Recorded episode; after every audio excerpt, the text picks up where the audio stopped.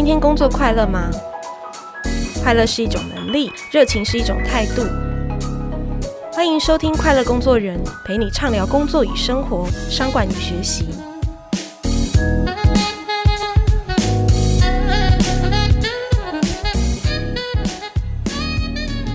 大家好，我是 Cheers 快乐工作人主编若涵。今天我们要来谈的主题是阅读力。诶，你知道国家图书馆去年啊有一个调查，就是说电子书的借阅数啊成长了一百二十二趴。然后另外一个电子书的平台也调查显示说，整个去年啊用户的平均阅读量是。一人一年读六点二本书，也成长了百分之四十八，所以这个是个好消息，显示说可能在疫情期间，诶，大家也更多的花时间投资在深度的阅读上，获取知识的力量哦。诶，今天我们邀请到的来宾就是一个很会读书的人，他是布洛格阅读前哨站 Podcast 下一本读什么的创办人庄胜祥瓦基。作为典型的理工男，过去他其实不是那么特别爱阅读的人。可是，二零一九年开始，他养成了深度阅读的习惯，利用下班的时间读书，分享书中的重点跟应用心得。如今，他已经拥有跟比尔盖茨差不多的阅读速度，就是一年可以读五十本书。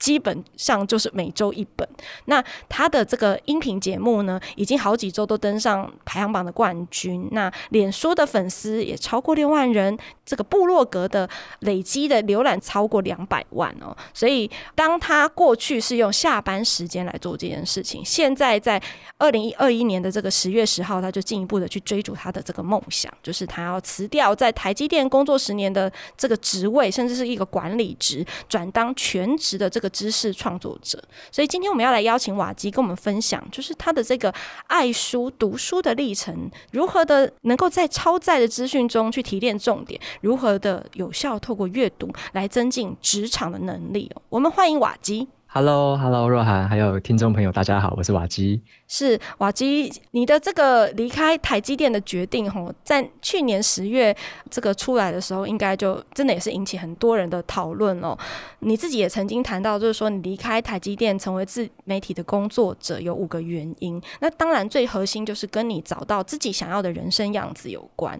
在离职，欸，已经超过半年了。你自己觉得当初你设定的那个生活跟现在有没有落差呢？嗯，我觉得在离职之后啊的生活形态，跟我一开始设想的有一样的地方，那也有不一样的地方。我先讲一样的好了，就是因为我在离职之前，我就有先去测试看看，有时候会故意请一天假，然后呢就想说，诶，我如果离职了，我今天会怎么做，会怎么样过生活。所以我就有请过几天假，然后来看看自己那一天怎么过的。那我那时候就发现，我其实蛮喜欢那样的生活，对，就是醒来然后可以做自己想要做的事情、喜欢的事情，然后可能一直到晚上睡觉前都是可以阅读，都是可以做自己喜欢的事。然后我在就是转在斜杠的那个兼职的那个时间点，就做了一些实验，那发现好像蛮符合我想要的。所以我最后离职之后到现在。蛮大部分的生活是照着我自己的规划、自己规划的时程啊，自己规划的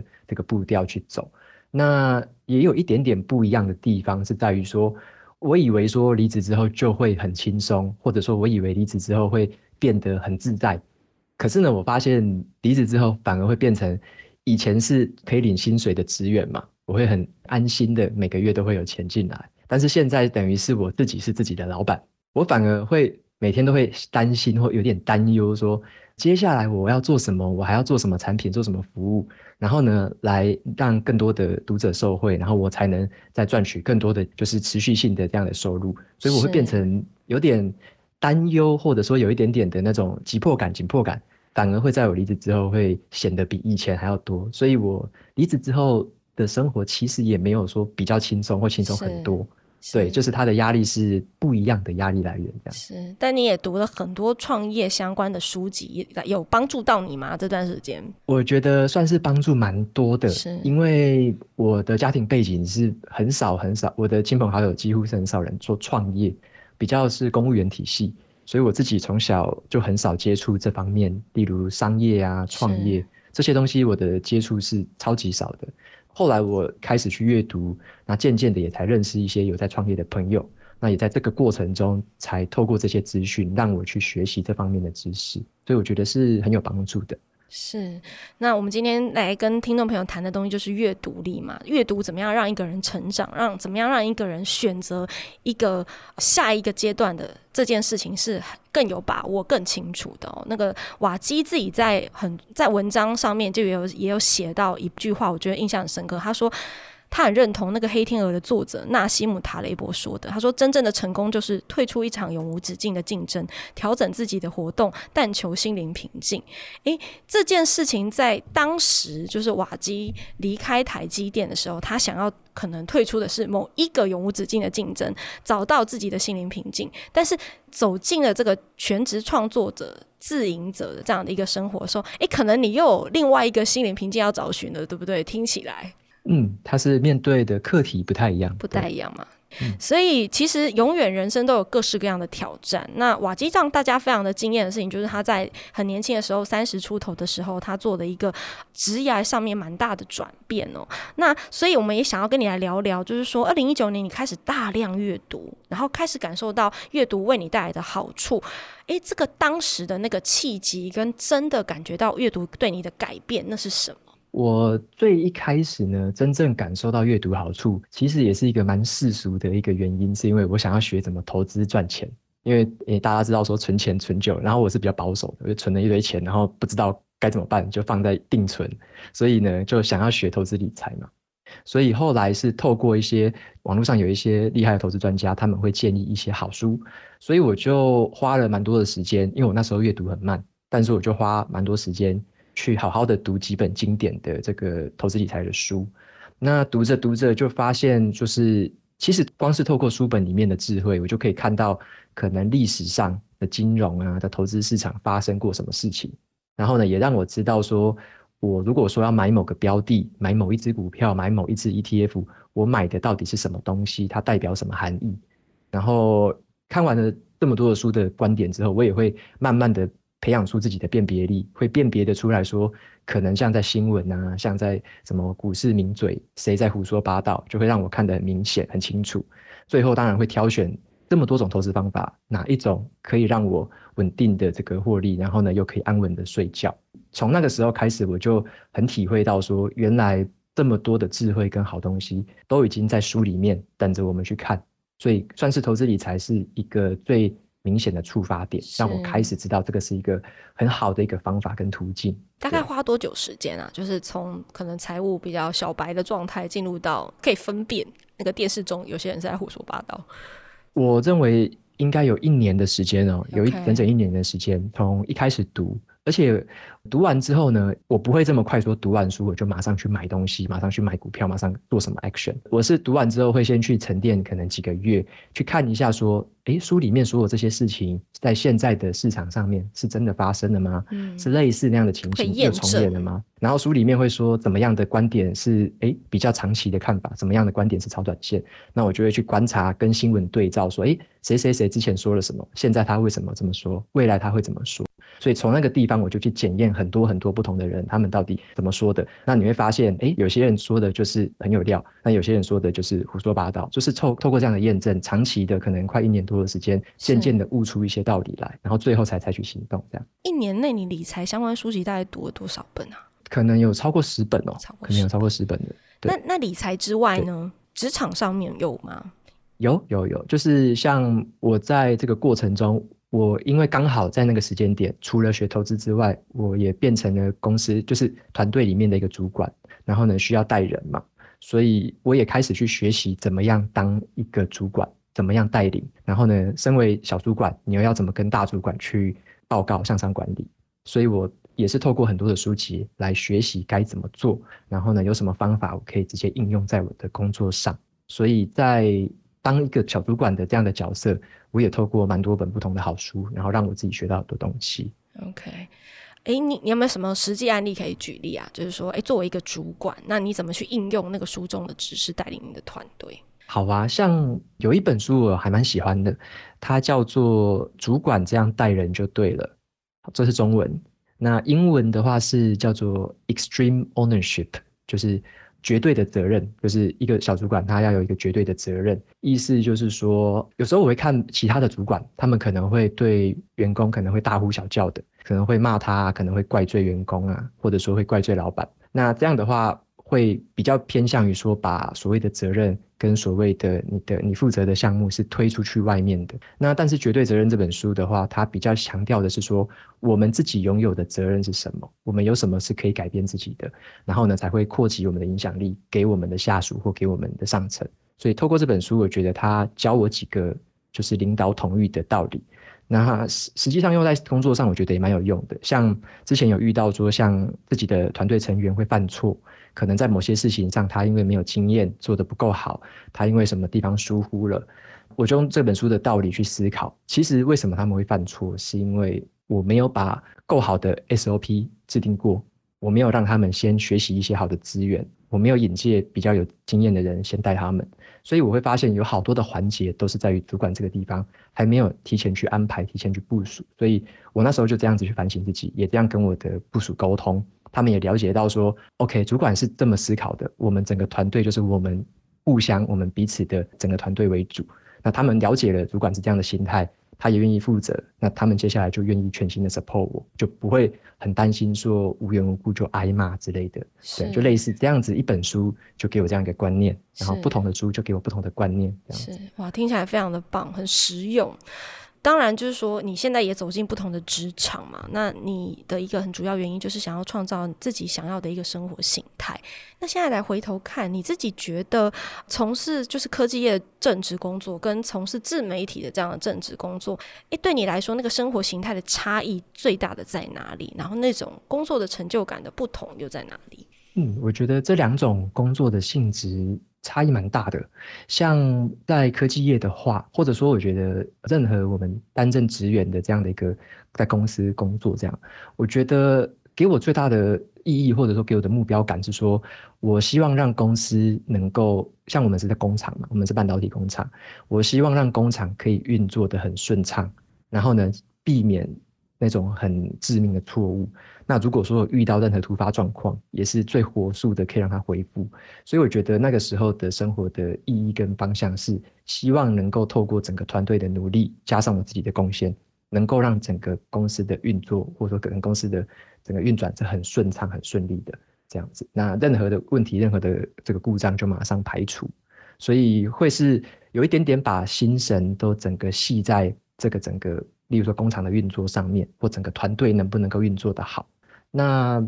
后来，现在我就是开始经营所谓的自媒体，那开始做这样的内容创作之后，它的形态就不太一样。它变成说，我会去思考的意义是说，我能够透过我自己所学，我可以为读者或听众创造出什么样不同的价值，我可以带给他们看到什么我已经看到，或者说我又担心让我去重新学习到，给我新的启发的东西，我能够带给他们哪一些价值？以前的话，如果在科技业，我自己会是认为是为了赚钱或者为了提升我的工作能力而去工作。那现在的话，我自己决定这么跳出来做的时候，是为了我心中的那个理想去工作，这是最主要的原因。所以我觉得在两个的工作的方向跟目标，以及它的某方面的使命感是不太一样的。是我记得你也有在文章写到说，你发现自己是一个蛮喜欢分享的人，就是不只是独乐乐啦，就是也想要 share 出来，然后让你的成长更多人也可以跟着成长这样子。所以，哎、嗯欸，过去你因为大家就会很好奇说，你过去在台积电工作那么忙碌，那你下班的时候又每个礼拜好像花大概十小时嘛去做这个斜杠人生，那时候你是怎么样去 handle 自己的那个？时间管理的纪律这件事情，像我在下班后，如果是每周，应该是远远超过十个小时。每周超过十小时，嗯，更多的时间，因为我下班之后的时间，以及很多的假日，可能六日，我大部分时间都是拿来做，例如写作跟阅读，还有我之前在架网站。然后呢，在学怎么经营社群之类的，对，所以是远超过那个时间。怎么去管理时间？我觉得有一个蛮关键的方法，是我一开始就有做对的，是把干扰还有分心的因素先删除。是，因为我发现，其实，在下班之后，我做什么事情最多？以前呐、啊，就是打电动、打电脑、电动，然后呢，会看电影。还有去滑这个 FB 跟 IG，所以就很喜欢滑。嗯、所以我发现这些就是所谓的干扰跟分心的因素。那把它消减掉之后，我就可以空出很多时间了。才发现，哎，时间怎么那么多？所以我就之前有读过一本叫做《原子习惯》，那那本书我就用里面的一些步骤跟方法，就把我社群媒体的使用降到最低最低。那也让我就不会去玩电动了，然后就开始去写东西，开始去写作、记笔记。对，它等于说是一个习惯的切换。我把原本做某件事的时间换成了新的做另外一件事情的时间，所以我们的时间都一样多，就每个人时间都一样多。可是你在那个时间里面可以替换成什么新的东西去做，那就是有点像把坏习惯戒掉，把好习惯建立起来。所以是透过这本书去改变了一些习惯。所以真的时间是一个最宝贵的资源哈。听你这样子讲。是我之前读的好几本书都有一直提到这个重点。那我以前不太了解，我以前觉得说好像金钱比较重要，一个人的年收或一个人能够赚多少好像比较重要。我之前的观念也是这样嘛。那后来才渐渐觉得说，其实比较重要的是什么？是你对于时间的利用率，或者说你单位时间里面你能够产出的价值有多高，这个是可以一直提升的。你好好的用时间的话，我觉得这个对我的价值感会更高。对，所以我透过不同的书籍去建立起我对于时间跟金钱的观念，所以我后来更珍贵的、更珍惜的其实是时间的应用。是，对，而且那个它的产值不单单只是看金钱的部分嘛，对不对？意义感等等，这些都是你可能会去评估的，要怎么使用这个时间。对啊，我觉得一个很奇妙的是说，当你同时拥有意义的感觉，你有使命感，你又可以赚到钱的时候，这时候你用那个时间就会用的理所当然，而且会用的自然而然，也不用说为了某个可能为了只是钱，然后就只是因为这样子去做某件事情。我觉得那样的动机还不够。如果能够找到综合多个指标都可以同时让你拥有这个动力的话，那你做那一件事情就会显得非常有动力，而且可以很持续。那一直持续下去，在别人的眼中看起来就很有纪律，可是对你自己而言，就只是在做一件诶很喜欢的事情，刚好它带来很多不同的好处，所以你会觉得是自然而然的事，但在别人的眼中好像会觉得诶很有纪律，就有这样的一个现象。是哇，我们听了瓦基的这个分享，也觉得很佩服。就是说，诶，当他发现了时间的可贵，当他发现读书真的是一个他享受的事情的时候，他就更多的花力气去投注在这些事情上面。所以上半场我们听了瓦基的一个心路历程，下半场我们等下休息一下呢，要更多的来分享。我们要从瓦基的经验来截取，说到底要怎么样去好好读书，怎么样好好的去找对书籍，然后整理好书给你的这些收获，然后应用在你的职场上哦。呃，我们休息一下再回来。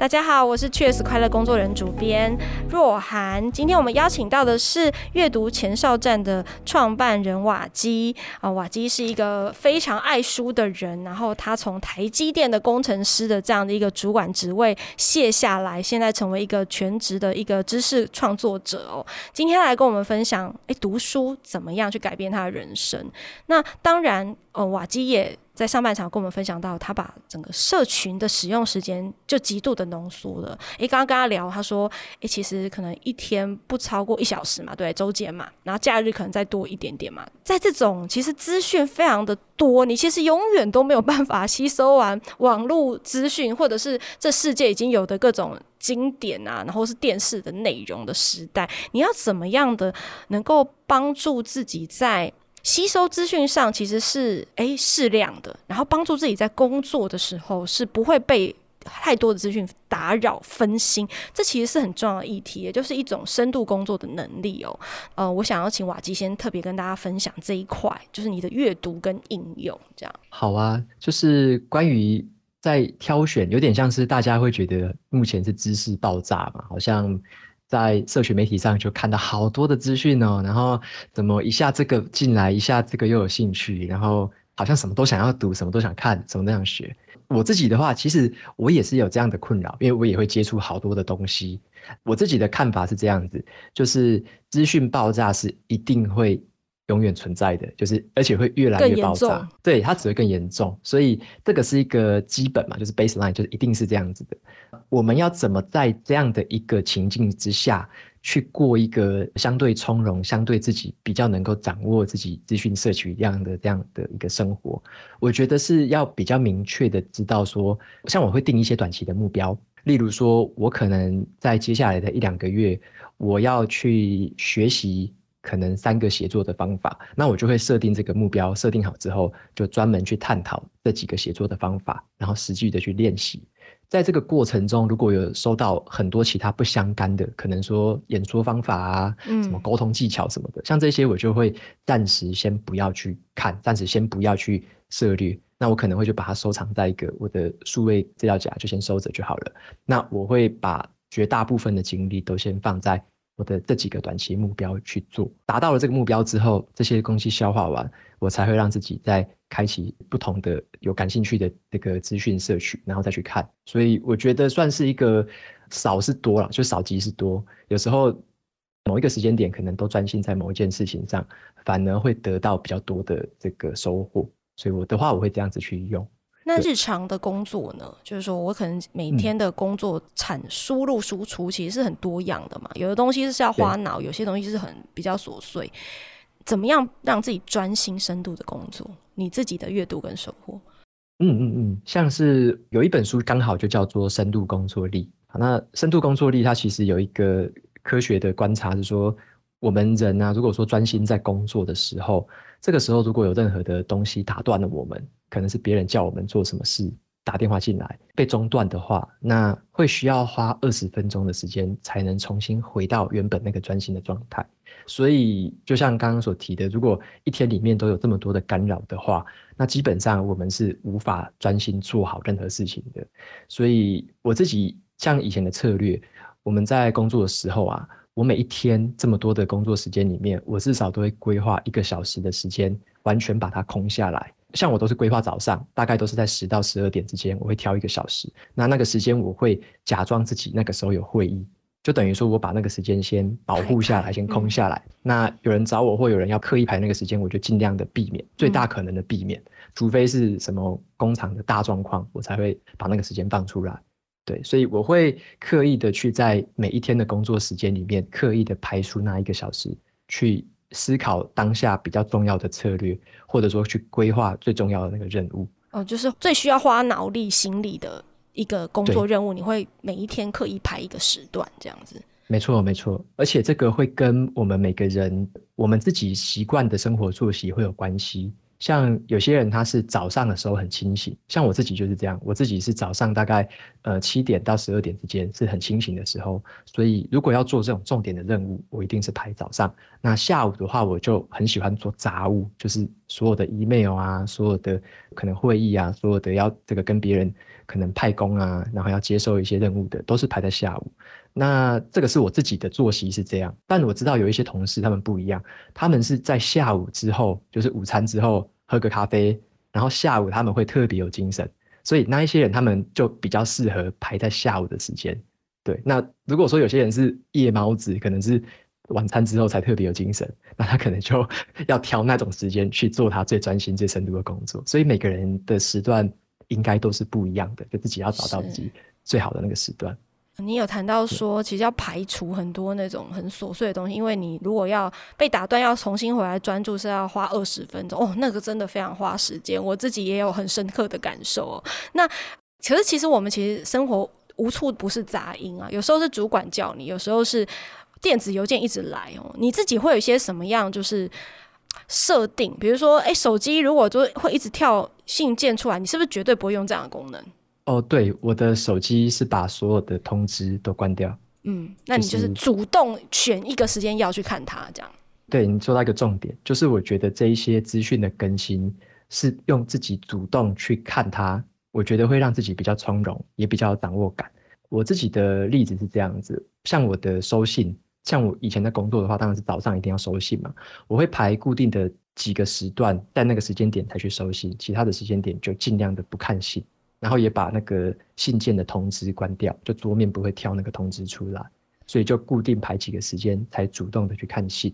那手机的使用也是一样，就是我是把所有的会跳红色圈圈那个通知啊，或者说所有的推播，我是一律全关的，就是我根本不看推播，然后我也不希望我的 App 上面有跳出红色的圈圈，因为我自己就比较喜欢说，我设定在某几个时间要去看哪些 App，然后就在那个时间点把那些 App 看过一轮，那做完那那个时候的事情就好，其他时间我就不会去想那些东西。是，其实瓦基的分享真的也很符合我们之前快乐工作人也采访过的一些经理人哦。真的，时间这件事情是你要怎么样去机械吸收资讯。很多高阶经理人也都分享同样的东西，就是我要刻意的去排开一些重要时段，让我做重要的事情，然后我不要让。很多的资讯是牵着我走，是我要去主管我要吸收的资讯的时间。那当然读书也是，所以今天我们特别有一集要特别来聊聊，就是怎么读。因为很多的高阶经理人，其实他也真的是。虽然日理万机，但他们不会落下的一件事情就是读书。各种零碎时间，他们都会给自己一个读书的计划。这样，所以瓦基当然作为一个一年可以读五十本书，然后发表非常多的阅读的心得，而且那个心得我看过，真的就是他把书中的重点整理得很清楚，同时又把他自己怎么应用，而且那个应用不是一个当下的我怎么应用，是有一段时间的操作的那种整个改变他的生活方式写出。来，所以每一篇文章都非常非常的让人感觉到，我不是只是在读一个书评或书摘，我也感受到可以怎么样改变一个生活方式哦。所以当然有一个部分就想要请瓦基来教教大家，就是说怎么样有效阅读啊？书这么多，那我到底怎么样去选符合我现在职场需要的书籍？然后我读的时候，我应该要怎么样的进度去读它？那读完我我到底要怎么样去确认这些东西有变成我的？OK，我觉得这个问题很好，因为我之前也曾经面临过说有读完书之后不知道怎么用的问题，或者说好像不知道怎么挑选的这种问题。嗯，对。那以我自己的定义来说啦，我认为读书有两个主要的目的，一种是培养自己的涵养，或者说比较休闲、比较心灵层面的，那是一方面。那另外一方面就是单纯把书本当作是一个。解决问题的一个工具或解决问题的一个媒介，里面有一些解决方案，所以我现在分享的会是比较偏第二种，就是怎么样把书本当做是解决问题的一个好工具。那我自己的这个经验是这样，我在要读任何书之前呢，我一定会带着一个目标，一定会带着一个问题去读这本书。就是例如说啦，我可能现在在职场上面，如果说我要学习怎么去做简报的话。那我就要去带着这个目的，带着这个问题在心里。我要去读书的时候，我就要找怎么样做简报，然后我可能是要学怎么排版，怎么样去做这个排版的可能表格之类的。我带着这个目的，我就专门去找书籍里面有讲这些东西的地方去看。那其他的地方就可以稍微略掉、略过这样子。所以我自己的阅读方法，尤其是针对这方面工具类型的书或者是商管书，我的方法都是我会。带着这个问题，然后专心的去看那一些可以帮我解决这个问题的这个章节，对，所以我不会说每一本书都是从头到尾百分之一百去读完，嗯、有些书可能可能读个八九十 percent，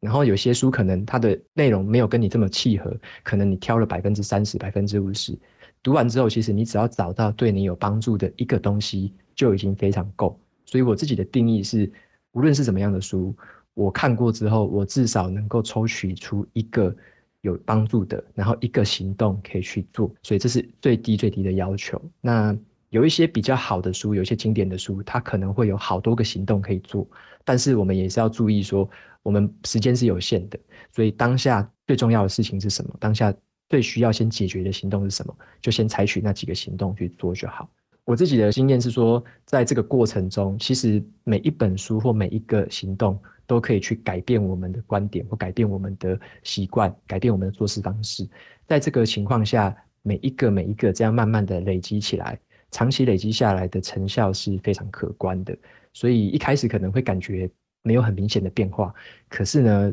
就是慢慢的累积一个又一个，一个又一个，自己会变成不一样的人，然后自己的观点也会变得跟以前会有很大的不同。对，所以我觉得在这个过程中是个自己可以感受得到的一个进步。听说你也是画心智图，对不对？就是在读书的过程，嗯、去把你的吸收的东西整理下来，对不对？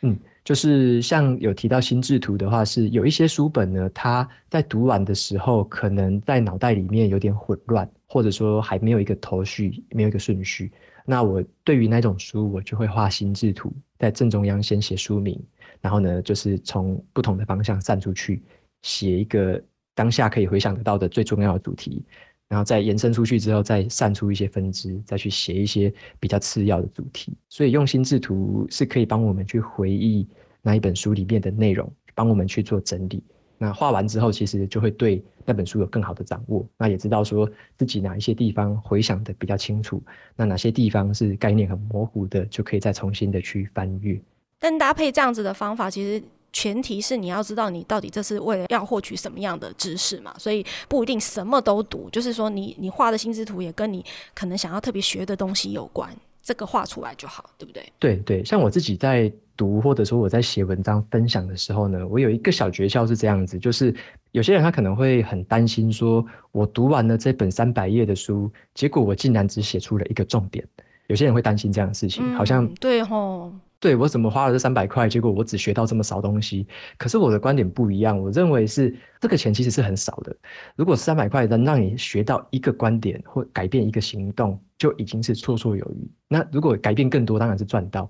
那如果所以说我我自己就算是只有一个或两个很少的观点，我仍然会把它记录下来，仍然会去用到，而且我不会觉得可惜。就是那本书里面明明有十个观点，我为什么只用那一个？我不会觉得可惜，我会觉得说他能够帮到我的刚好就是这一个。那我知道说他还有其他的九件事，可是可能当下对我来说没有这么立即的帮助，没关系。但是你的脑袋里面会有一点点的印象，知道说，诶，另外九个观点以后你可能想要用它的时候，你可以再找到这本书，再找回来读。等于说你有一点点提前的先预习过了。那只是你现在只是先把对自己最有帮助、最有用的地方先拿出来用，我觉得这样子就已经是非常绰绰有余。那只要是有这样的一个心态的话，我觉得面对不管多么庞大、多么复杂的书，其实用这个心态去读的话，你都可以从里面找到一点点、一点点的好东西。那只要是对自己有一点点、一点改变的话，那这本书对你来说就已经起到了很大的帮助了。所以读的重点是说，你要再精啊，就是真的是。对你真的很有帮助的东西，哪怕只有一点、两点也无妨，只要这个东西是很深刻的帮助到你。那其他的东西就是有印象，然后等你真的突然有需要的时候再回来看嘛。那而且我看你有些书你还会读两遍，对不对？就是说有些书我们是值得再读，嗯、不同情境更是不一样的角度去运用，是这样吗？没错，没错，就是像刚刚的那种读法的话，会有时候你第一次读可能只有截取到一些好东西，但是有一些是你现在可能还无法体会。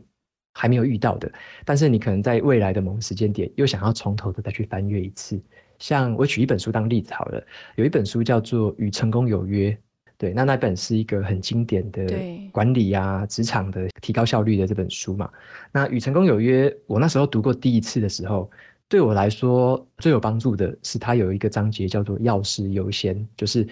First thing first，就是重要的事情，当然要放最最前面嘛。那那个地方让我去学习到怎么样规划自己的时间管理里面的优先序，怎么样去规划我每天任务的重要性的排序。那时候我读完第一次，大概是用那个地方。后来我又有机会去翻了，再翻一次那本书，因为后来他出电那个电子书版本，我就把电子书版本也买下来，重新再看了一次。那第二次读的时候，对我的帮助就是有一个章节叫做，好像是叫做你死掉之后。你的墓志铭是什么？他那个章节叫做“以终为始”，以终点当做开始。那读那个章节的时候，就会去想：对耶，我现在如果我挂掉的话，我的墓志铭，我在刻在墓碑上的这个东西是什么？它符不符合我现在的人生观？它符不符合我的价值观？它有没有跟我现在在做的事情是一致的？是不是我理想中我的我自己？所以读到那个时候的时候，这本书就对我来说就变成，它不是一个管理类型的书籍，它变成是一个。人生观跟一个价值观的书籍，我就从那边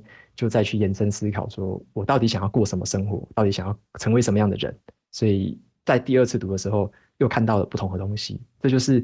每次读，当然会有每次得到不同的一些收获。这样，嗯，你读一本书大概多久时间？嗯，要看它的那个难度。嗯、像我一开始啊，读投资理财的书籍，可能每一本都要读六七个小时以上。嗯，因为。一开始对于那个多专有名词，对很多名词不熟，但是读了可能第三本、第四本、第五本，那个时候就很熟悉了，就哦，这个东西怎么又讲过、又讲过、又讲过？那那个时候读后面的书就很快。所以我觉得是看我们一个人对于那个领域的熟悉程度而定，那读书的速度就会差非常的多。所以我自己的话也不会去设定说我一定要多久就把一本书看完。我比较在乎的是我能不能够好好的享受这本书。然后呢，就算我不熟悉，我也可以当一个新手，然后呢，重新的再去学这本书里面新的概念、新的名词、新的专有术语。对，那我如果是很熟悉这本书的话，我有时候看那种很熟悉的书，可能不到一小时就可以看完一本两三百页。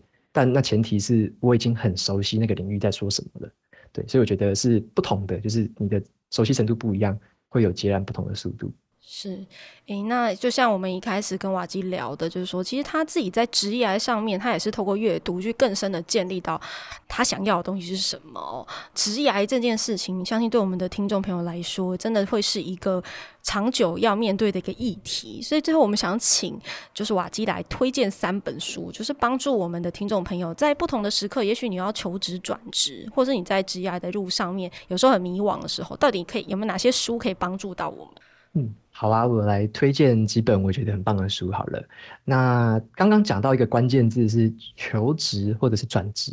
那我觉得这边我推荐一本叫做《二零三零转职地图》。二零三零转职地图，那这本书我觉得它就是像它书名说的，它有点像一个职涯地图，里面它有一些比较策略性的，或者说比较让你知道说一般人在转职的时候怎么做决定。然后呢，那些猎人头他们去找这些人的时候，他们是以什么特质来做考量，以什么能力做考量？所以我觉得里面有三个重点，我觉得可以帮到我们啦。就是说，如果要求职转职的话，像他第一个就是说，你可以去研究公司内部的组织图，无论是你对你现在的公司，或对你想要转过去的公司，你都可以稍微了解一下这个公司的内部组织大概有哪一些分类。有哪一些主要的部门，他们是怎么样？就是你可能会先去跟比较内部的这个人了解一下，他们内部是怎么样的组织分配。这个时候你才才可以知道说，诶，你可能的升迁方式有什么？你可能在里面你擅长的会有哪一些？你里面会不会有内部转职的机会？就比较了解说那个公司整个的这个状态。对，那了解自己到底。能不能在现在的公司继续有更好的机会呢？或者说你需要换到一个新的、不同的公司，在那边会有你的机会，这是第一个。第二个的话是，他也教我们怎么样去观察竞争对手的动向，就是可能跟你公司是竞争对手的这个不同的企业，他们现在的状态是什么？那他们在国际市场上面的需求啊，他们的优势是什么？对，也要观察一下竞争者，那去了解一下说，诶，你要怎么样做决定？那最后一个我觉得蛮有趣的是，如果是要求职的话，例如说是新鲜人要求职，或者说你是要转职的时候去别的公司求职，你可以透过自己做一些像性向测验，比较偏职业技能的，或者说一些我们个人特质的这种性向测验。那做出这些测验之后，你会比较清楚自己是什么样的人，自己有什么优势，有什么劣势。那把这些东西去融入在你的履历，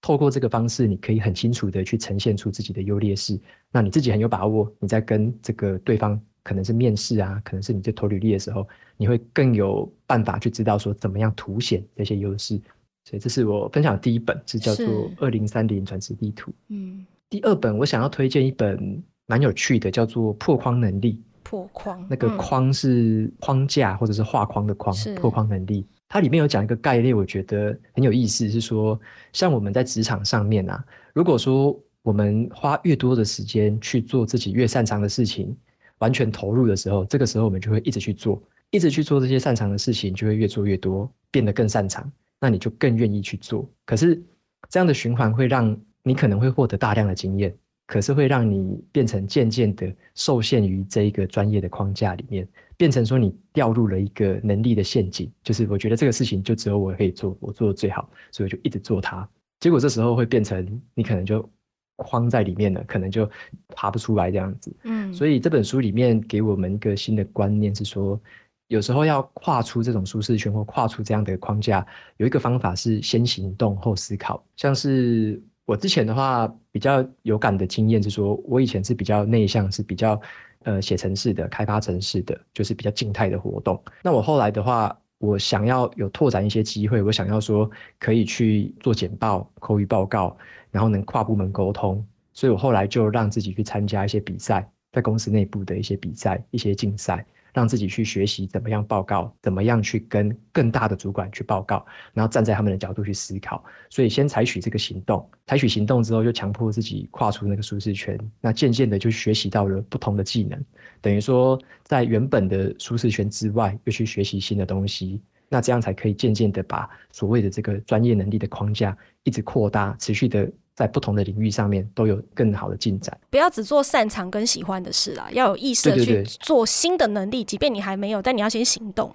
要先行动，就是先行动。然后有一个好处是，先行动你才会发现这个东西是不是你喜欢的。如果你先行动之后发现，哎，这个东西真的是我喜欢的，那哎，你可能就会再把这个专长再发挥更好。那如果你先行动之后发现这个真的完全不是我想要的，那你也可以就把这个选项就排除掉了。至少你尝试过，你已经了解过了，这样。最后一本书是好像没有很多人提过，但是我特别讲一下，这本书叫做《给予》，给予，给予就是索取或者是给予。那他这本书叫做《给予》，因为他把职场上面的人分成三种类型，第一种是给予者，第二种是索取者，那第三种是互利者。对，我觉得蛮生动的是说，给予者就是总是乐于分享的，很慷慨解囊的，叫做给予者。那索取者就是你在乎自己利益的，到处搜刮好处的，很强势的那种，叫做索取者。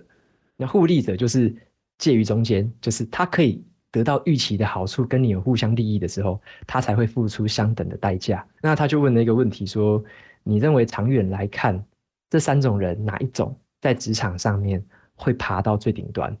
那哪一种人又会沦落到最底端？